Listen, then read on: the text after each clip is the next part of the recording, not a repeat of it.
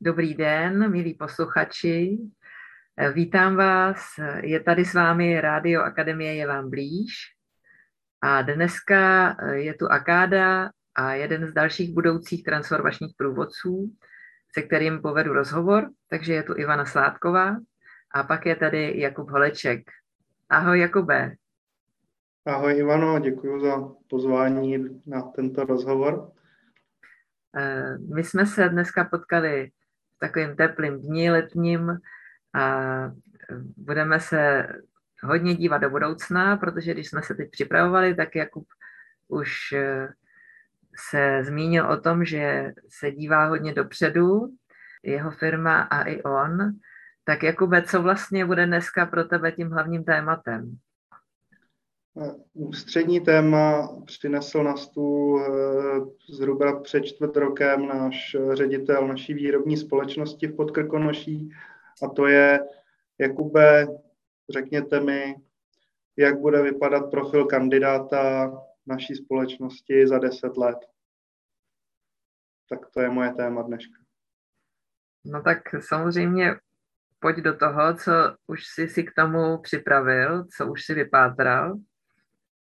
Mm-hmm. Jsem jako hodně na začátku a potřebuju si nejdřív uh, urovnat myšlenky a myslím si, že jsem stále ve fázi urovnávání myšlenek, ale samozřejmě spolu s tím už uh, začínám tak po různu pátrat, ale myslím si, že ten dnešek bude hlavně o tom nadhledu, o tom urovnávání myšlenek, do detailů se úplně nedostaneme. Každopádně moje otázka po otázce našeho pana eh, ředitele byla, co konkrétně tady budeme za deset let vyrábět. Eh, aktuálně pravděpodobně i za těch deset let, tak se věnujeme eh, výrobě dílů do automobilů, které souvisí nějak s pohonem automobilu.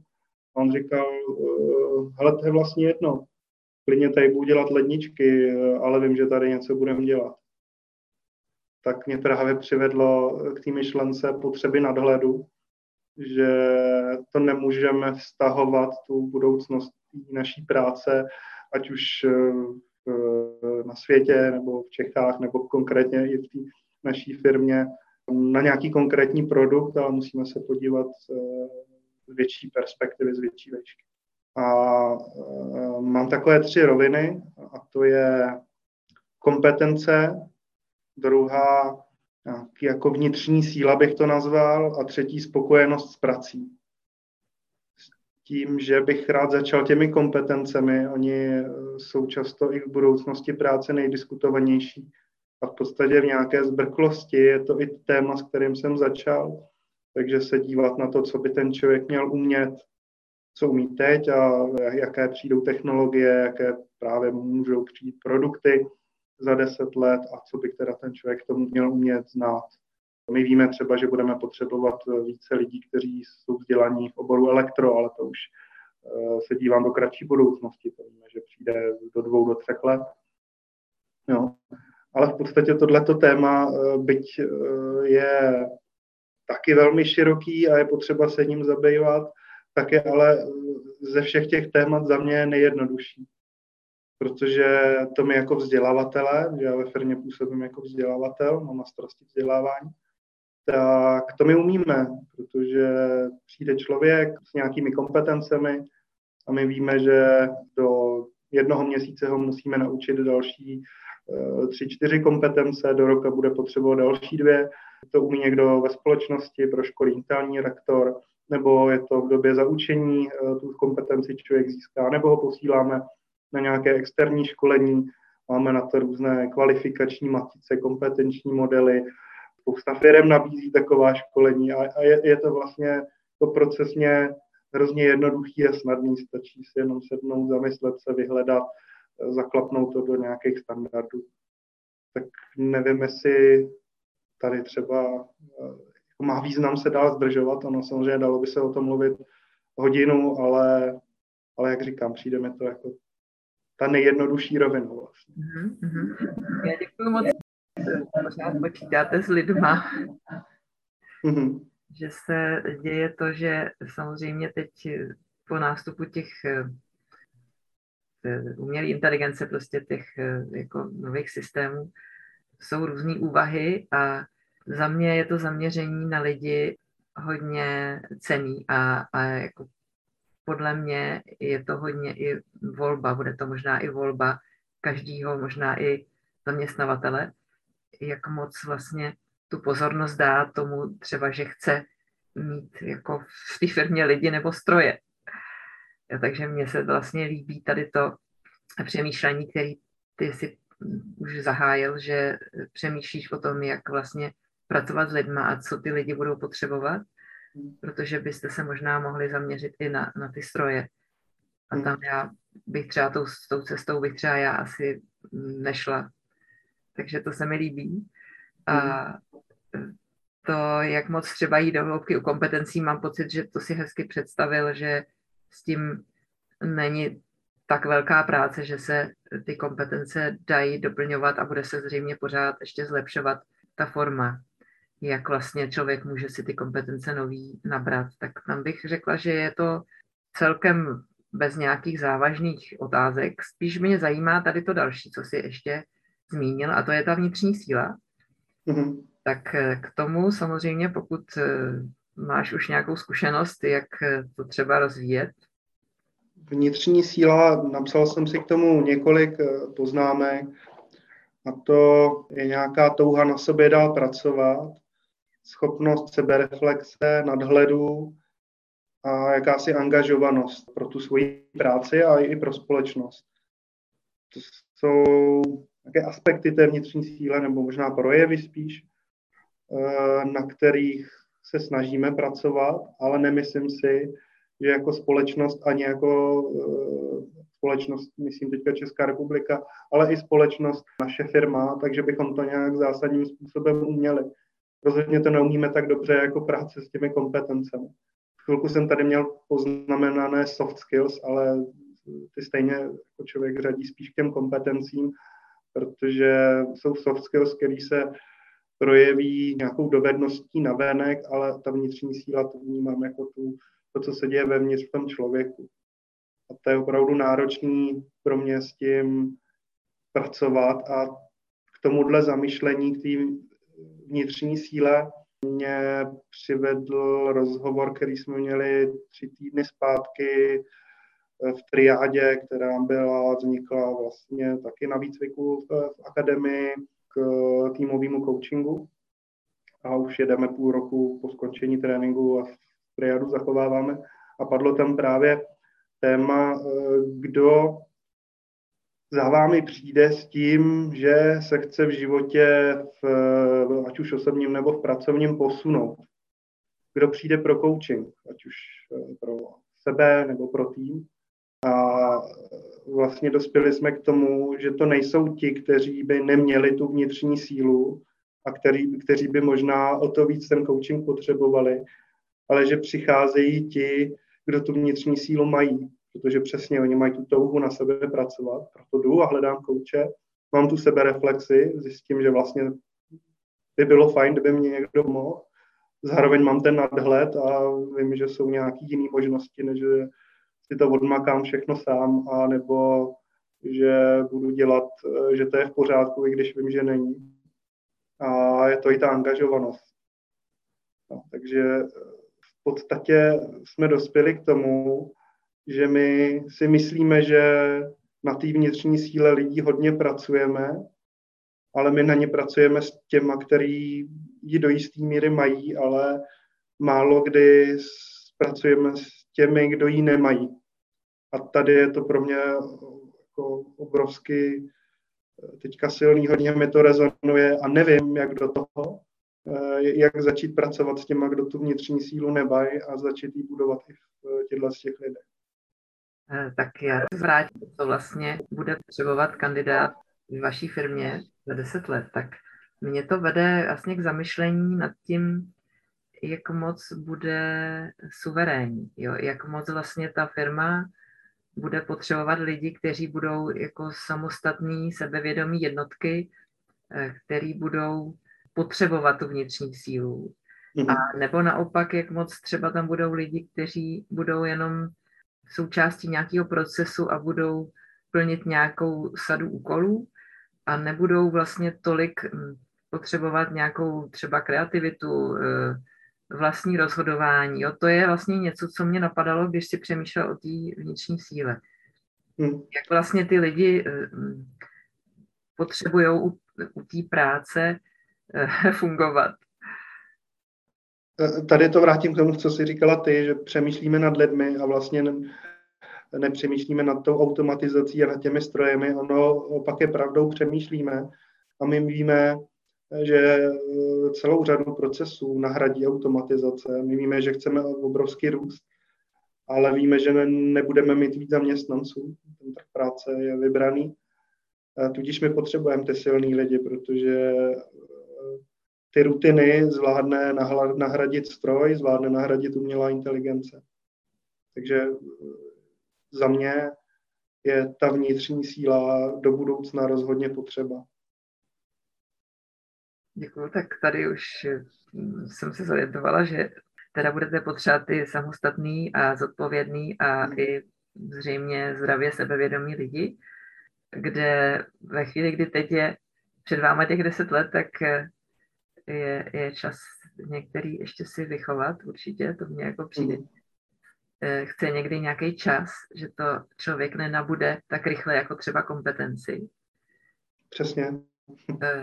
I když samozřejmě může to být taky podpořeno nějakým, za mě třeba moje zkušenost z tohohle toho eh, tréninku vnitřní síly je, že mm, ten člověk prochází nějakýma jako zkouškama až třeba na hraně komfortu jeho, a tím se pořád posouvá ta jeho síla.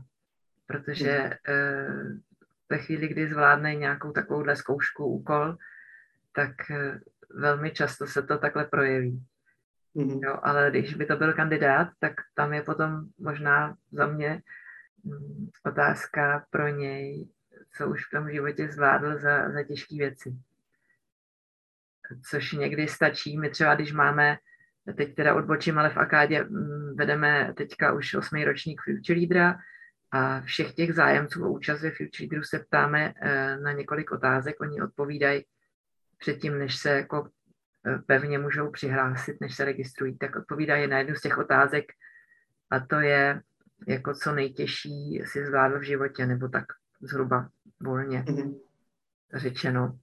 A z toho se hodně pozná, jak vlastně ten člověk vůbec co vlastně vůbec vnímá za, za nejtěžší uh, zkoušku nebo udál v životě a jak, jak to, uh, jak, jak se k tomu vztahuje při tom, při tom odpovídání na tu otázku. To je zajímavý a hodně se z toho pozná. Mm-hmm. To je mhm. na moje zkušenost jako příspěvek tady k tobě, k tvýmu zkoumání. Díky. Já, já si tady k tomu ještě jako přidám ten třetí bod, mě s tou vnitřní sílou jde ruku v ruce eh, ta třetí rovina, to je spokojenost s prací. Neřekl bych to úplně jako spokojenost práci, páč já můžu být spokojený, že mám práci lehkou a chvíli mě to vlastně baví, že eh, se moc nenadřu, ale opravdu jako spokojenost nad tím výsledkem té práce a spokojenost, že mě ta práce jako taková naplňuje, přináší radost že se v něčem zdokonaluju a možná, jak jsi zmiňovala, že to jsou pro mě jako životní výzvy a, a občas si říkám, jestli to vlastně dám a když takovou situaci pak dám, tak přináší, no, přichází ta radost a podporuje to tu sílu. Tak to je ta třetí rovina, o který jsem se chtěl uh, pobavit a vnímám tu spokojenost uh, právě provázanou s tou vnitřní silou. A je potřeba za mě najít ten balans, do jaký míry si to zvládne odpracovat, tu spokojenost eh, sám ten člověk a do jaký míry má tu spokojenost odpracovávat zaměstnavatel. Protože když se snaží jenom zaměstnavatel, tak si troufnu říct, že to je pak jako spokojenost v práci pro toho člověka, protože mu to děláme snadný a děláme mu to až příliš hezký. No, ale je potřeba tam najít ten balans. Souhlasím. Balans je, je základ podle mě úplně eh, ve všem v životě eh, rozhodování, hledání, zkoumání. Vždycky dosáhnout nějaké rovnováhy. To naprosto souhlasím. Eh, co zase mě k tomu ještě napadá, tady vlastně, když jsi mluvil o té spokojenosti, tak jak třeba, jestli u vás ve firmě máte nějakou praxi nebo nějak oceňujete třeba nějaký mimořádný úspěch nebo něco, co se povede a je to třeba eh, neúplně standardní eh, výsledek, tak jestli třeba nějakým způsobem to oceňujete, dáte to tomu člověku jako na vědomí třeba jinak než, než finančně. Mm-hmm. Určitě ano, jsou v rámci vlastně našeho, naší společnosti, jsme nadnárodní korporace, tak jsou vlastně i celosvětové, nevím, hledám to správné slovo, soutěže, do kterých může se člověk nebo svého spolupracovníka přihlásit a sepsat jeho úspěchy, tím vlastně nefinančně, jednak i ta nominace je velmi cená, tak ale potom třeba úspěch s tím projektem některé z kategorií může být motivátorem pro toho člověka. Eh, máme interní časopis, kde eh, rádi chválíme úspěchy našich lidí, ale máme samozřejmě i, jako finanční hlediska eh, úspěchů, kdy třeba za nějaký nápad, který je pro společnost přínosem, tak si ten zaměstnanec za dobrý nápad zaslouží i, i finanční odměnu. No, ale zase teď si vzpomínám, když se bavím, nebo když narážím na finance, tak jsem nedávno četl v nějakém článku, byl to průzkum spokojenost versus mzda, že e, vlastně spokojenost člověka e, roste se mzdou do určitého obnosu, tam, jestli se nepletu, tak tam bylo nějakých 80 až 100 tisíc, a pak, že už vlastně ta spokojenost neroste, že už ono nejde mluvit ani o pokrytí základních potřeb, že? to už je pokrytí skoro všech potřeb. Můžu dvakrát ročně na super dovolenou, můžu si koupit nový auto, dobře, nebude to Ferrari, ale bude to nový auto a klidně vlastně dvě, prostě to už je mzda, která je opravdu velmi luxusní a, a, a vlastně mít oktávku anebo mít Land Rovera, tak to už eh, příliš spokojenosti potom pravidla tomu člověku nepřinese. Samozřejmě je to hodně individuální, ale dost mě to zaujalo, že jako ano, finance určitě jo a rozhodně chápu lidi, kteří, kterým přijde 15 tisíc výplata, že tam ta spokojenost se mzdou a se životem je velmi náročná pro ně, když tak tak pokryjí svoje základní životní potřeby. Ale nemyslím si, že by u nás ve firmě jako bylo mnoho taký, takových lidí tak spíš mě jako tam zase reznuje ta, ta, ta spokojenost se sebou samým, pokud mám adekvátní mzdu a jak s ní dál pracovat a jak to propojit s tou silou. Hrozně rád bych eh, řekl, že nějaký jako moudrý slovo třeba závěrem, eh, nějaký svůj zásadní poznatek, ale je to spíš, že jsem teďka podkryl to, nad čím bádám to, to co pro mě teďka je silný téma. Jo, jo, jo. Takže já mám takový postřeh který se týká tady toho ocenění nebo oceňování těch, eh, možná jsme teď se zaměřili na takový větší úspěchy. To, co mě napadalo, jsem si říkala, takový jako maličkosti, spíš se eh, možná i ještě věnovat možná nějakým jako drobnostem, takový jako víc eh, možná ženský, jemnější přístup, kdy, kdy mě jenom napadalo třeba jako jestli se tam eh, třeba dá vůbec takové firmě eh, něco zanést typu, že takovým člověkem třeba eh, bude někdo si dát jeho oblíbené jídlo nebo na nějaký prostě zažít si s ním něco osobního, co ho baví, prostě něco jako více do, přiblížit jemu osobně mm-hmm. a jako dostat se blíž k tomu člověku, možná k jeho duši, než mm. jenom tyhle ty vnější odměny, které samozřejmě jsou taky důležité. Vím, že jsme se právě nedávno bavili taky s jednou účastnicí transformačních průvodců, ta říkala, že u nich moc lidi rádi pracují a že třeba, když má někdo narozeniny, takže vždycky si sednou, něco si dají společně, někdo něco upeče, popovídají tak víc lidsky a že to třeba pro tu spokojenost může mít ještě větší efekt nebo současně mm do, dobrý prostě efekt, eh, který ještě doplní to, co třeba hm, vy už oceňujete. Tak to zase napadlo jenom mě ještě mm-hmm. jako příspěvek k tomu přemýšlení o té spokojenosti. OK, díky. Vím, že jako se děje tento ženský aspekt, jak si to nazvala. Na druhou stranu obecně management je převážně mužský, takže toho ženského aspektu bude spíše méně než více a ten svět automotiv je jako hodně dravý, spíše mužský. Takže máš pravdu, to by, by určitě mohlo pomoci. Každý máme kus té vnitřní ženy v sobě, takže zacílit i na ní.